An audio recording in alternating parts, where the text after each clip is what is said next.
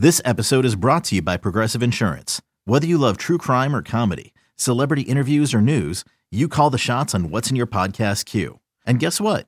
Now you can call them on your auto insurance too with the Name Your Price tool from Progressive. It works just the way it sounds. You tell Progressive how much you want to pay for car insurance, and they'll show you coverage options that fit your budget. Get your quote today at progressive.com to join the over 28 million drivers who trust Progressive. Progressive Casualty Insurance Company and Affiliates. Price and coverage match limited by state law. This episode is brought to you by Shopify. Whether you're selling a little or a lot, Shopify helps you do your thing, however you cha-ching. From the launch your online shop stage, all the way to the we just hit a million orders stage. No matter what stage you're in, Shopify's there to help you grow. Sign up for a $1 per month trial period at shopify.com slash special offer, all lowercase. That's shopify.com slash special offer. Today's episode is brought to you by Cars.com.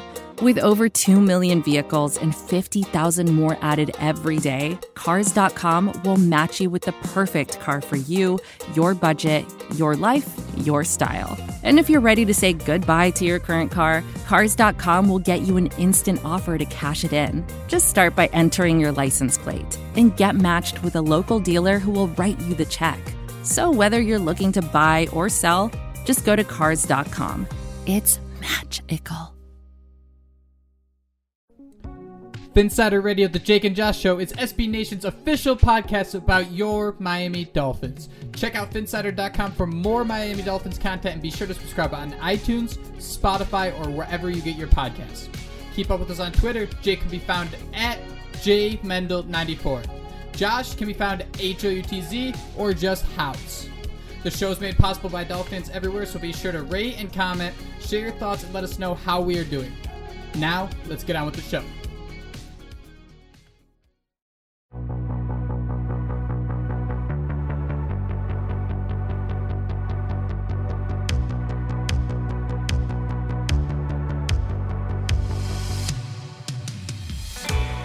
All we wanted for Christmas was a Miami Dolphins victory, and the big man in red answered the calling. Welcome in, folks, to a seventh consecutive Victory Tuesday episode of SB Nation's Phinsider Radio. We are the Jake and Josh Show. We hope you all had a wonderful holiday and apologize for not having our usual pregame show.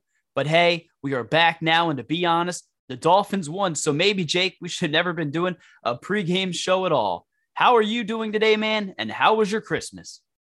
I'm good. I'm good. Here we are. You know, you spend all day worrying about Ian Book just for it to devolve into Fahrenheit 451, and there are uh, no books to be found. But Josh, I, I think it's safe to say, I mean, you had a lot of milk and cookies. I'll let everyone else connect the dots over the weekend. Um, I had a lot of milk and cookies for completely different reasons that had nothing to do with Santa Claus. So uh, I want to apologize too for not having a show, but I think we might be onto something here uh, with not doing a show and them winning. I'm kidding, of course, but man, this was a interesting, interesting game to say the least. That has the Miami Dolphins turning into a team that is the first ever to turn a seven-game losing streak into a seven-game winning streak. The team controls their own destiny in the playoff race with the 20 to 3 win over the Saints. So, Josh, with that information I just gave you, sounds like we're not in Kansas anymore. That doesn't even sound real. No, pinch me, dude. Are we sleeping? I mean, I, I'm sitting here just shaking my head in disbelief that this is how we've turned this season around. I think the Dolphins have what a 25% chance now. I think uh, that guy with the glasses that looks like a you know scientist. I think he was on Sunday Night Football and he said Dolphins have a 25% chance now with this win. So we control our own destiny, man. But we didn't know what to expect with Ian Book and this Dolphins defense went out there and you know we always talked about bringing the bat, wrapping that thing in barbed wire. That's exactly what they did to Ian Book.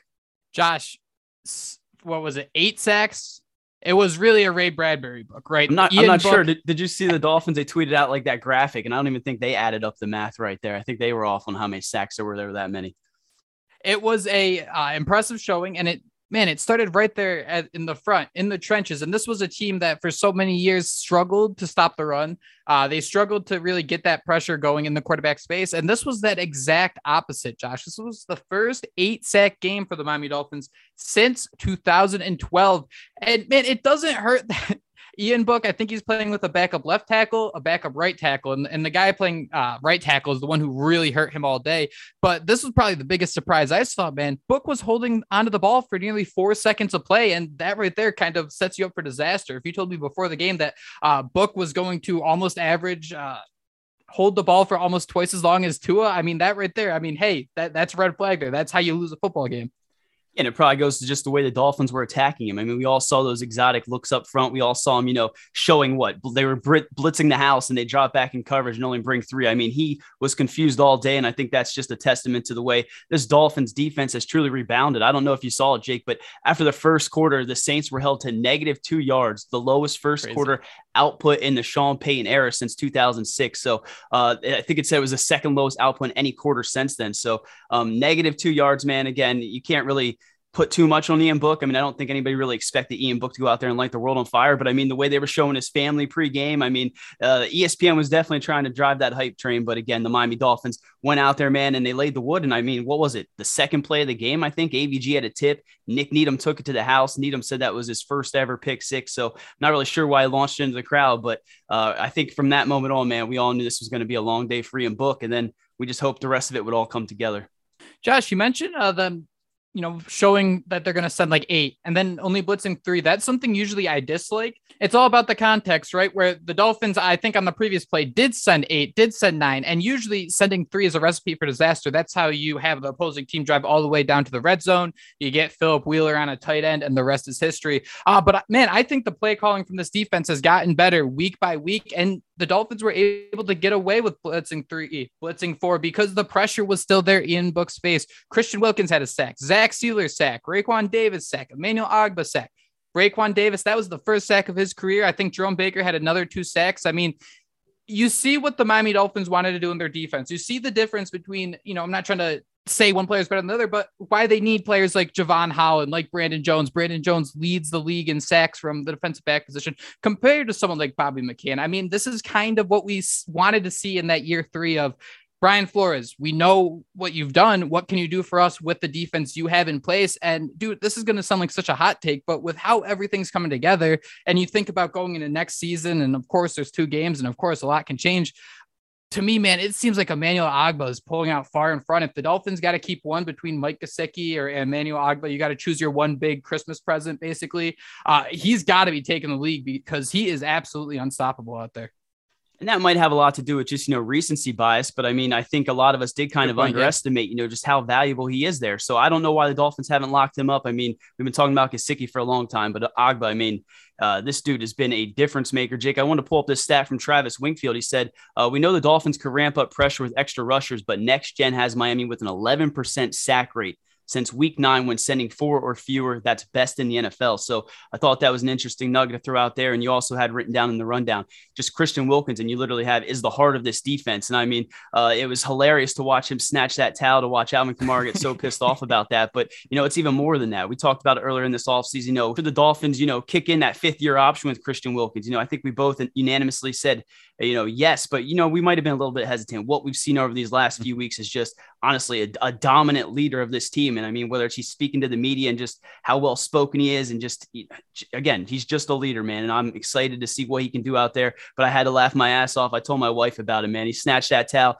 drew the penalty, but I mean, they went back and showed that replay, and he was just out there being a little bit of a bully. But he said it's all gamesmanship and there's no hard feelings. Yeah, and it doesn't sound like he's out there saying anything mean. Uh, you know, I used where one of my old bosses he used to tell me this story about he went to Fenway Park and there's they just be out in the crowd out in center field and you know you'll hear people yell terrible things and that just happens to be life and it shouldn't happen but it does. But then there was this one guy out there uh, in the crowd who went on the center fielder's Wikipedia page. He just started yelling like his mom's last name, his, his home city, all these different stupid little things that were just, it kind of reminds me of what Christian Wilkins is doing out there. I see no way he's saying anything that's mean or aggressive, but he probably says the silliest, most ridiculous things.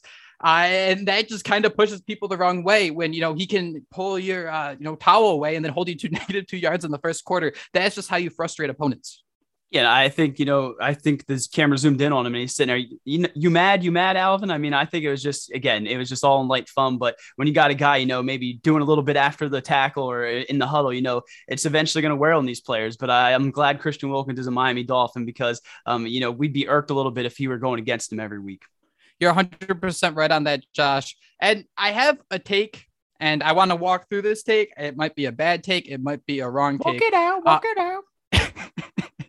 Man, we got to turn that into a drop right there. Uh, so last year, you know, the Dolphins made a lot of changes at the defense coming into the season. And one of the big ones was Kyle Van Noy. And I think both of us were kind of surprised by that. We thought, hey, he wasn't elite. We won't say he's, you know, a top, you know, premier edge rusher, top tiered outside linebacker, but we thought he was pretty good. He came in, did his job, and I, we thought he was like in the locker room.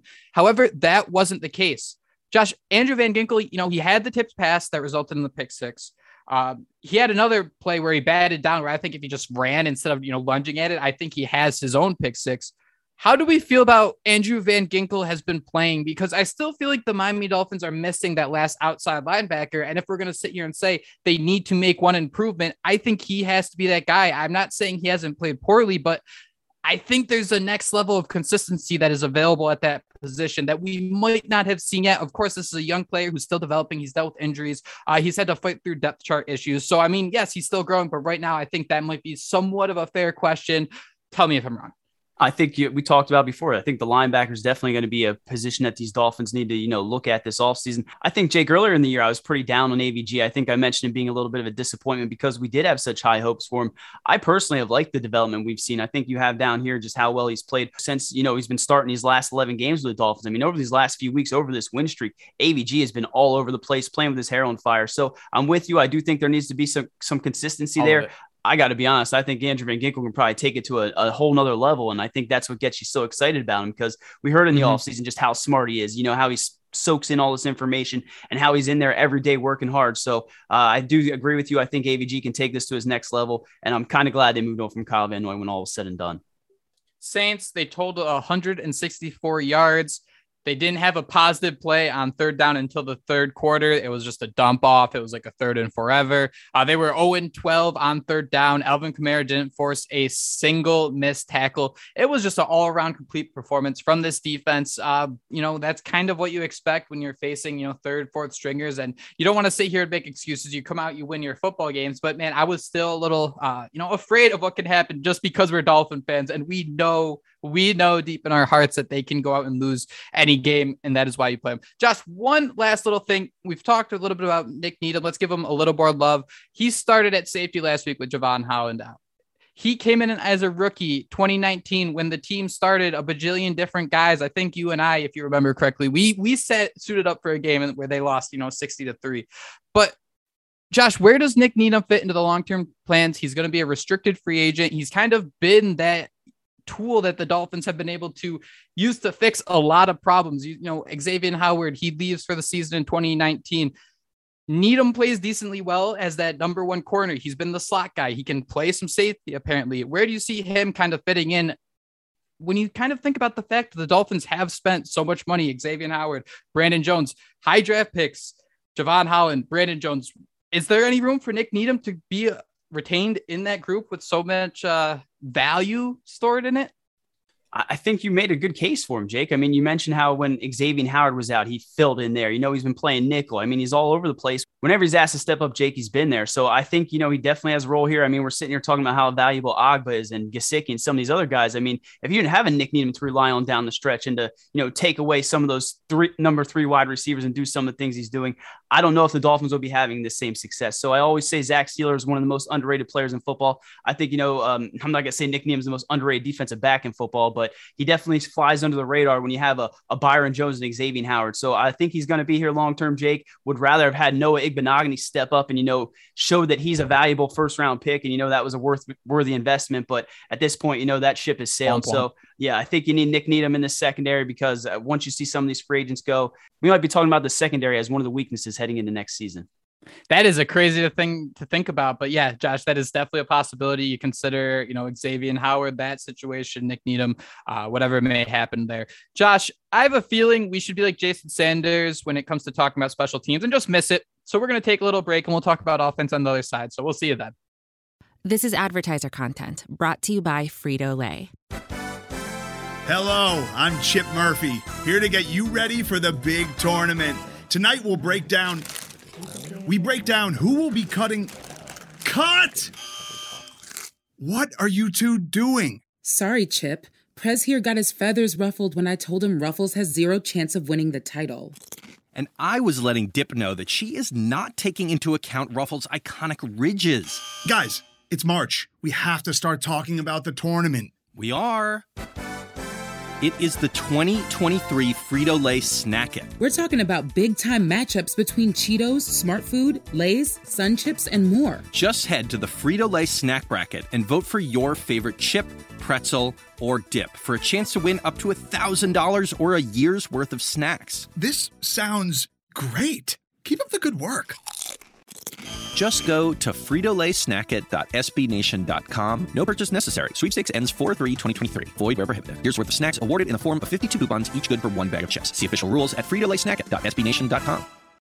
Jake, we talked about the defense. Now let's talk about the offense. And I don't know about you, man, but it feels nice to have an explosive playmaker like Jalen Waddle. Waddle caught 10 of 12 targets yesterday for 92 yards. He had the one touchdown, and I'm sure everyone saw Jake, but his 10 receptions on Monday Night Football tied Hall of Fame wide receiver Jerry Rice, his rookie record in 1985. So a huge feat for Jalen Waddle. I think he broke Chris Chambers' rookie receiving record as well. So, what were your thoughts on Jalen Waddle, Jake, and just what type of explosive playmaker he has become over these last several weeks?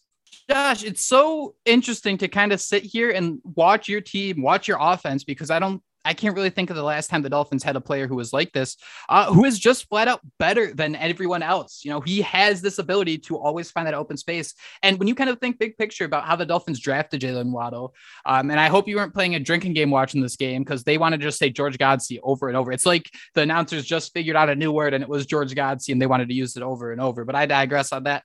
Uh, Josh, the Jalen Waddle pick is starting to feel a little bit like the Celtics taking Jayson Tatum, where they expected, uh, you know, the Celtics to do a bunch of different other things with that pick. Marquez Fultz, uh, Lonzo Ball was in that draft, but you know, a year later, you realize, wow, like Jayson Tatum was the obvious choice. And as we're, you know, evolving through the season, we can sit here and we're not gonna, I'm not gonna say, you know, Ja'Marr Chase, Kyle Pitts, DeVonta Smith, Jalen Waddle's instantly better, but you see the vision and you see that it's a pretty damn good vision and it's 2020 vision at that because man, he really does stick out on that field.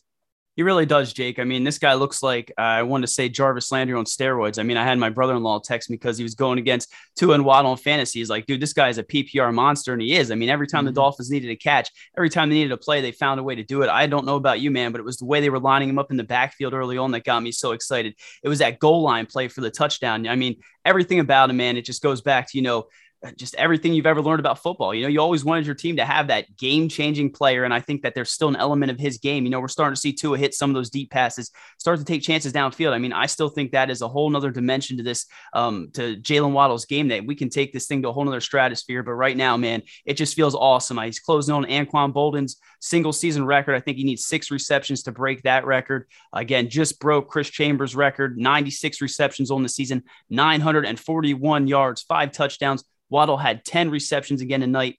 Sorry, Waddle had 10 receptions. He's the second rookie in NFL history to have three 10 plus catch games, joining Odell Beckham Jr. So again, man, he's being you're seeing the graphics with Jerry Rice. You're now hearing Odell Beckham Jr. I mean, I'm getting warm and fuzzies just thinking about it. Josh, and two, when you think about this offense, the the big picture, George Godsey, Eric Studesville, uh, Charlie Frye, these are guys, these are smart football minds, and you can tell they have a lot of experience the way they line up Waddle, the way they try to create these mismatches. But you can also see that they don't have that experience calling plays. Uh, there was one play, for example, running a counter run out of the shotgun has never ever seemed like a good idea and it did not work for the dolphins. And there were some plays that were flat out ugly but whatever it may be whether it's you want to throw it to waddle in your own end zone whether it's you want to run it with malcolm brown on fourth and one whether you want to run a counter out of the shotgun the dolphins haven't made the same mistake twice in terms of play calling. They're trying a lot of different things. Of course you kind of have to when you have guys like philip lindsay and uh, uh, Duke Johnson splitting it. I think they each had 13 carries. And then you have Myles Gaskin having three targets and three carries. So they're really trying to figure things out. But you can tell they're keeping track of what works, what doesn't work. And Jalen Waddle, I mean, there's a lot that works with him specifically. And Jake, you know, none of this would be happening if Jacoby Brissett was out there. I don't know about you, man, but they tried to bring him out there and what was it, third and one, and that just pissed me off to no no end, man. But I mean, Tua Tagovailoa, the way he's been playing over these last few weeks, they've been some of his rockier starts. I mean, I think we talked about the Giants, the Jets. I mean, he did make some mistakes, but it's how he battles back. 19 of 26 for 198 yards and a touchdown. He did have that interception, which it looked like Jalen Waddle was running wide open underneath. I think he tried to force the pass to Mack Hollins. So again, he he had that one play that just made you go, what the F? And then he just bounced back, man. He looked like a surgeon, made some big time throws on third down, and that bomb to Mack Hollins just had everyone standing out of their seats. So um, I don't know, man. I mean, again, when we saw what the Saints did last week to Tom Brady, held him to zero points, held that offense to zero points. I mean, what more could you expected from Tua Tagovailoa? Again, I know the Saints were banged up, but I think he went out there and played about as well as he could. And again, I just love the way he bounced back after that dumb, dumb interception. I hate the argument that every announcer loves to use. Uh, they, it was Josh Allen and Patrick Mahomes earlier in the season. They get bored facing the two safeties deep. They can't beat it because they get bored. They don't like taking the underneath. That that makes absolutely no sense to me. And they use that same, you know, excuse I guess for Tua last night. And Josh, I'd like to ask, I is there any chance that maybe it's more of that maybe Tua does hear all the noise of the, you know, the dink and dunk offense, the 20 yard box. So once in a while, when he does have that two and a half, three seconds in the pocket to kind of sit there and digest what's happening. Maybe he does want to force that ball and kind of try to prove, hey, I can be this guy when I have the opportunities. It's it's like when you're on the highway and you can pass a car and, and get ahead of them and forget all about it. But if there's so much traffic, you're just gonna make a mess and you're gonna line up right back where you were. It just seems like maybe it's still just him being young, him not having that complete offense around him. I don't want to sound like I'm making excuses here because it was a straight up bad throw, but I do wonder if he tries to use these opportunities where he does get that extra second to do too much with the football. Yeah, that's a good point. I mean, I wonder how much of it is just coaching. I mean, this coaching staff, at least last year, seemed like they banged it into his head. You know, don't turn that football over. We'd rather sit there and settle for field goals. I mean, even last night, I think before the half, I mean, we're all sitting there scratching our head. Why the hell are the Dolphins just letting like what 20 seconds run off the clock? So there's definitely some head scratchers. Yep. But I mean, I think what was most exciting, I guess, was that they opened up the playbook. I mean, you have written down here the flea mm-hmm. flicker. Mm-hmm. We saw different things there. Saw Philip Lindsay run the Wildcat. I mean, I don't I don't envy anyone that had to start a Miami Dolphins running back in fantasy football this week, man. I mean, you broke down the snaps. I mean, they pretty clearly had, I think Lindsay had 13 carries. I think they also gave Duke Johnson 13 carries. None of them really had that much success, but I mean, I think we're starting to see that those two guys are starting to pull away from the rest of the pack, Jake. So, you know, we talked about in previous podcasts who, you know, we ranked our running backs. It, looks to me now that maybe this staff believes that it's Duke Johnson, Philip Lindsay, Myles Gaskin, and the rest of the pack. But overall, man, love the way Tua Tagovailoa play. Love the way he went out there, looked decisive. But we got to eliminate those errors because you know until he does, uh, I think a lot of people are still going to have those questions. But I think a lot of those questions could be answered, Jacob, these last two weeks of the season with the Ryan Tannehill revenge game next week, and then Mac Jones week 18 for all the marbles. So we'll see how these next two weeks play out, man. But I love what I saw to Tua.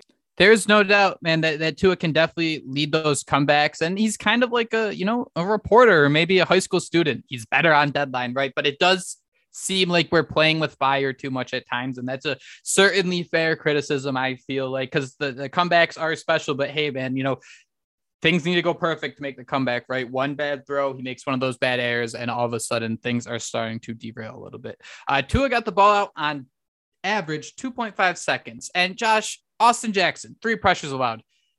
Jesse Davis, Liam Eichenberg, another six pressures allowed. Cameron Jordan, Marcus Davenport, they both eight. 10 pressures, three sacks, and four stops against the run. All that stuff is true. But you know what else is true? You know what's more true than all this? The Miami Dolphins have the best offensive line in the league at pouncing on fumbles. I rest my case. Yeah, I mean, I that, that must be why Jesse Davis is still starting at right tackle. Just the way he can uh, walk over to, to his lifeless body and pick him up off the ground. It's got to be. I think it was the Giants, Josh. They they pounced on two fumbles there. It seems like there's one play, maybe two plays a game. You really see how misshaped a football is, just the way it bounces all over the field. But those those Dolphins offensive linemen, they have those nimble feet to leap on the football, to grab it, leap into the end zone. Um, now we just got to get them to uh, maybe start blocking a little better, and we'll be headed in the right direction. And I think Robert Hunt had one of the best games again by Pro Football Focus. I mean, how many times are we going to sit here and talk about how well he's played at guard? I mean, I still would like to see him get a chance at right tackle, but at this point, Jake, you know, maybe the Dolphins are just thinking, you know, we're we're skating by by the skin of our teeth. We're making it work, so let's just get through this season and then invest a war chest of money, all those draft picks, do whatever you can to build this offensive line because I think you know right now this is clearly the biggest weakness. I mean, I saw someone tweet out if the Dolphins had a legit offensive line, you know, this could be a you know we can make a run in the playoffs and it's hard to argue that with just how poorly they played over the last few weeks i think it's important to keep in mind too like if they had a good offensive line i mean it is really hard to put together a good offensive line. It is a complete challenge. So I think it's kind of hard to sit there and say, well, if we had, you know, five Pro Bowlers on the offensive line, that's just not going to be uh, what the team to be dealing with. There's four high draft picks on that line. I think probably three of them, four of them are going to be competing for starting jobs next season. So that it, in, in theory, it sounds great, but we still kind of got to hope these guys develop just a little bit more. Josh, a couple quick notes here to, uh, you know, wrap things up. You hit on the percent on third down, fourth down. I think he was in there for both. I didn't like the play calls, but I kind of understood what the Dolphins are doing. You look at the playbook, four percent on fourth down. Uh, they he's handed it out, he's sneaked it, he's rolled out. Uh, they're just kind of putting different things on film, so other teams have to prepare for different things with him in the game.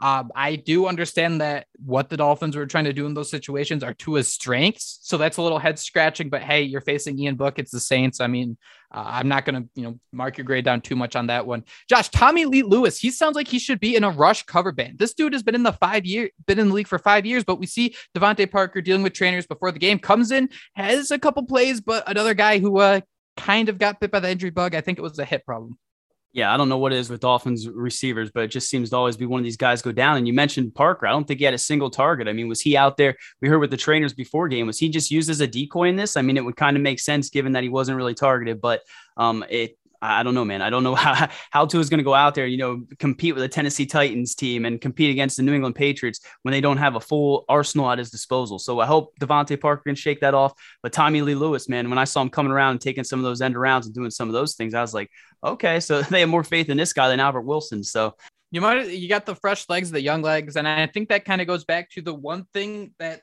well, I guess the biggest positive for this team is it seems like they understand how to use guys and, and use them to their strengths, which is um, a refreshing feeling after what we dealt with for a few years. Josh, this is it, man. We got two weeks left. Uh, I want to apologize too. We did it at the top, but not having a show. Uh, hey, breaking news! Who knew that uh, Christmas was busy? We didn't. I didn't because we were gonna no idea show, but but that is it. who would have thought? Who would have thought Christmas? You got you got two kids, you got another one coming in. Hey, who would have thought Christmas would be a busy time? God, uh, yeah, I'll, I'll take that on that one. But guys, it's it's also fantasy championship week. Uh, I know Josh is completing for uh, competing for a third place in one of my leagues. I'm in two championships, so we will see what happens there. And I don't know if you have anything on this in front of you, Josh, but the Titans aren't they dealing with a few COVID issues early in the week? I think they are, and I, I did want to mention they are, the Dolphins open as three and a half point underdogs on the road. So I mean that's kind of what you expect. But again, man, I just can't believe the season's now coming down to a Ryan Tannehill revenge game. You know, toe thumbs versus Tua, and uh, Week 18 matchup that we're all praying gets flexed for all the marbles against Mac Jones. But wild times, man, especially after starting this season one and seven. Thank you guys so much for listening to the Jake and Josh Show, part of SB Nation's Phinsider Radio.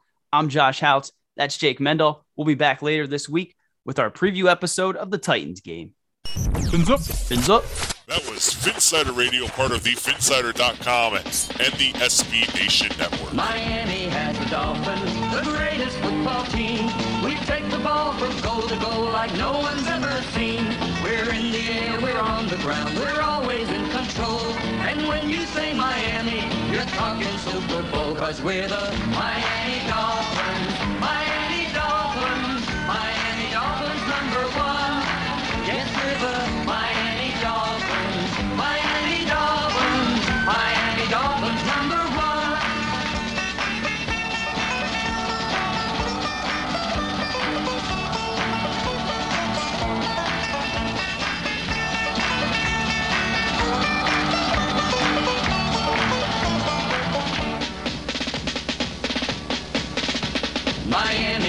The greatest football team. We take the ball from goal to goal like no one's ever seen. We're in the air, we're on the ground, we're always in control. And when you say Miami, you're talking Super Bowl, cause we're the Miami